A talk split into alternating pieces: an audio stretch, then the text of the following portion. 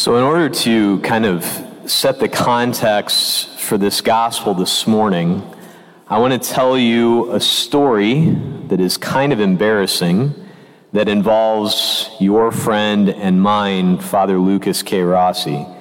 So, when we were in seminary together, Father Rossi and a couple other guys, I think it was two nights a week, used to gather in TV room A and watch old episodes of Star Trek The Next Generation.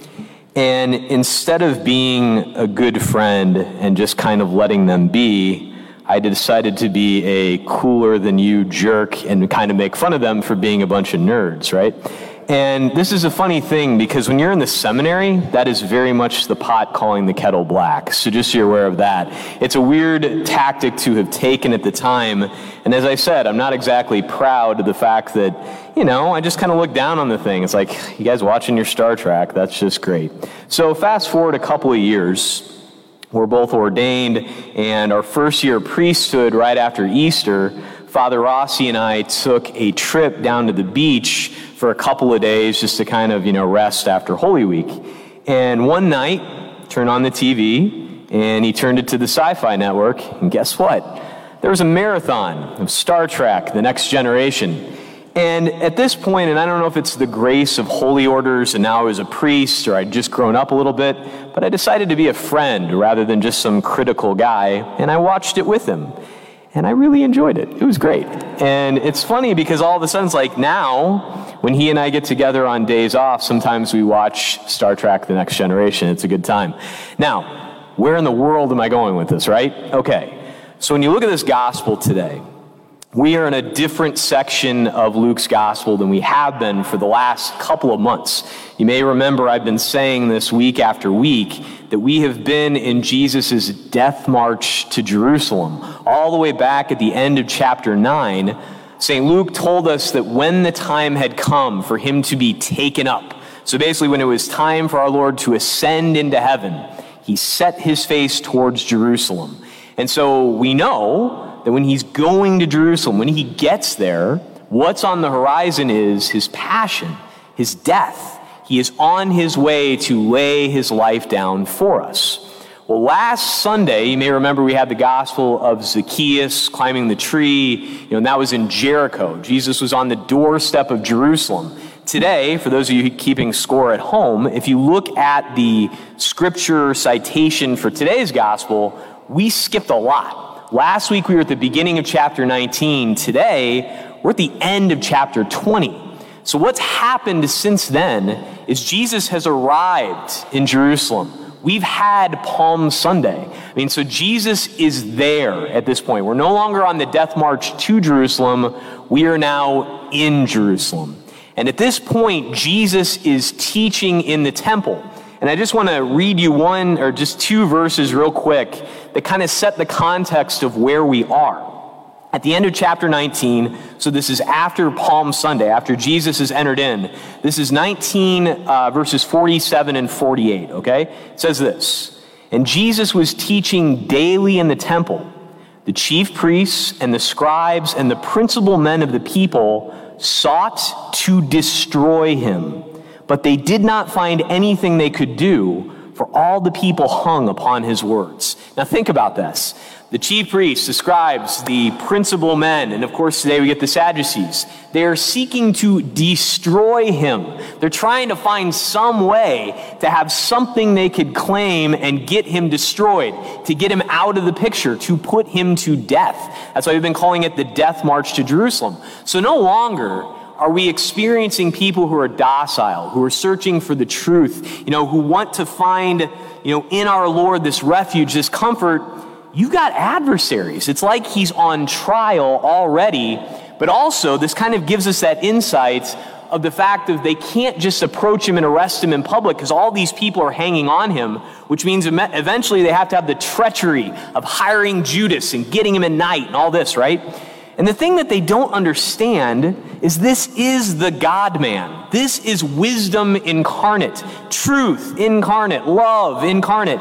He can't be tripped up. The example right before this is, you know, they try to trip him with, uh, you know, is it lawful to pay the tax to Caesar or not? And you'll remember too, when he goes into the temple, he clears out the money changers. Why does he have to do that? We have to change the money because you can't have images of Caesar in the temple. It's blasphemy. It's like, okay, he's being worshiped as a god. You can't take that into the place where we worship the true God. So they change the money.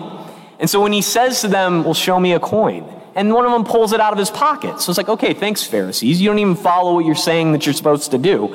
And of course, he can't be tripped up. He says, render unto Caesar what is Caesar's, and unto God what is God's. Anyway, we move into today. And you see the Sadducees, right? And the reason I tell you that little analogy about Father Rossi and Star Trek is because, okay, when I was finally a decent friend and like was interested in seeing what my friend likes, I found out I liked it. But when I was just antagonistic, I'm on the outside. I miss being with my friends, right? I'm not learning a darn thing. Here come the Sadducees. They don't really want to know about whether or not there's eternal life. They pose this ridiculous quandary, right? It's not as though they really want to get at the truth. They want to tear him down. And I would say two things that I think we can really learn from this gospel this morning are the way that we approach our Lord and also the fact that we need not be afraid in the ways that others approach him around us. Now, first of all, the way that we approach him. Remember, when we come here, when we make our way to be with Jesus Christ, truly present with us, body, blood, soul, and divinity in the Eucharist, he knows how to be here, right? He knows how to make himself present. And we got to make sure that we don't come here like the Sadducees, the chief priests, the scribes, the principal men, like putting him on trial. No. We come here as though to a friend to have a discussion. And the thing is, like, I know it's like I say that with fear and trembling, and yet it comes from what he says at the Last Supper.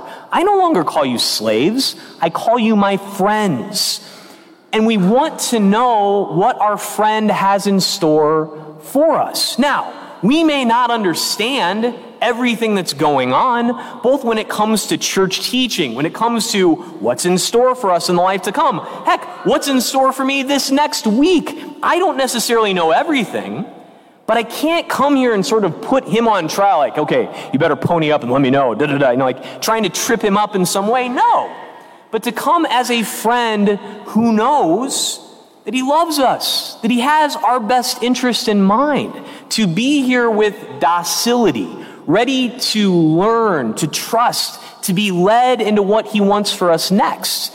And even in light of this, right? I mean, hearing about what's it going to be like in the age to come, in the resurrection.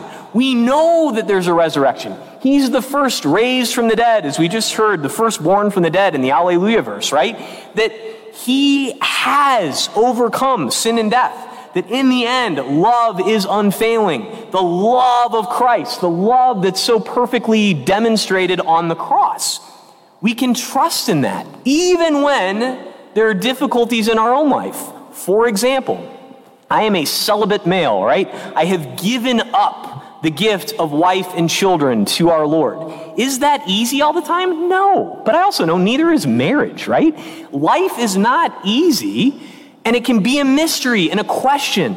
But I can't come like the Sadducees and be like, ah, you've obviously condemned me to a life of unhappiness. Da-da-da-da-da. No, but I come as someone who wants to learn more about this particular mystery that has been given to me. To let him have the opportunity to explain it and to say, stick with it. Trust me. Be with me. And as we let Him unfold those things to us, we learn more and more. When we approach in that way, we get to receive those beautiful mysteries. That leads me to the second way of looking at this, this gospel. Don't be afraid of the fact that, yes, people attack the faith and come at it from all sorts of different angles, you know, and sort of do it in a way that is completely unfair. Like when it comes to church teaching, right? We know that life begins at conception. And we know that people will throw all sorts of things like, oh, what about this instance? An abortion must happen. No! Just because there are hard instances doesn't change the truth that a life is new and formed at conception. What do we do? Not compile another sin on that sin. We love people through a difficult moment. And so rather than having ridiculous, you know, mental complications that are thrown at us that are not interested in getting at the truth but winning an argument, we got to know that, hey, the truth is like a lion. Set him free, he'll defend himself. And that's what happens with Jesus here, too. I know that out and around us, there are all sorts of attacks on the faith. I mean, you can see it all the way back with the second Maccabees, right?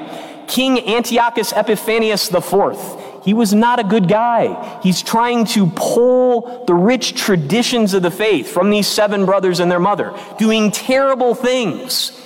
But for them to stand there and to have that faith, to know that what they've been given is so much stronger than the principle of might makes right, that ultimately our faith is stronger than any of that. And look, where's Antiochus now? Exactly. Most people don't even know who in the world he is.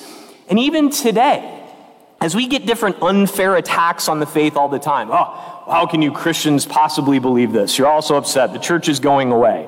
Well, a couple things on that front. I love the line from the French cardinal who responded to Napoleon, who said, I'm going to wipe out the church. And the cardinal said, If we've not been able to do it as the cardinals in 1800 years, you don't stand a chance, right? I mean, we learn all the time that you don't leave Jesus because of Judas. You don't even leave Jesus because of Peter. I mean, he denied him three times. Our Lord is here, and our Lord has shown us that he is stronger than sin and death. And so when you get the criticisms, like for example, Karl Marx, you know, he said that religion is the opiate of the masses, right? You know, the great founder of communism. With all due respect to Karl Marx, and he doesn't deserve much, you know, the opiate of the masses is not religion, it's atheism. To think that we can do whatever in the world we want and there are no consequences. The reality is, is that Jesus Christ has become one of us. Jesus Christ has made the whole death march to Jerusalem. Jesus Christ is not afraid of being there and being questioned because guess what? No matter what the questions are, even when they're unfair, even when they're traps, even when it's just a gotcha, he always wins. He's risen from the dead. And so, what we need to do is to keep approaching him, to realize the fact that he is here 24 hours a day, seven days a week, waiting for us in the tabernacle always here and ready to have the conversation with you, his beloved, his friend, who wants to be there with you as you bear your cross and to know that you don't have to do that by yourself. And no matter what the different arguments are that come, they've come from all sorts of different angles throughout the years from the chief priests, the scribes, the Sadducees, people who think that we're nuts for being here right now. So be it our Lord continues to be present. Don't be afraid of whatever the questions are that get thrown. We got a whole big catechism. We got all these wonderful things. And even if it means that we keep learning the mysteries as they unfold, don't be afraid. Just continue to approach Him, to know that He is present and will continue to be present even into the age to come. Praise be Jesus Christ now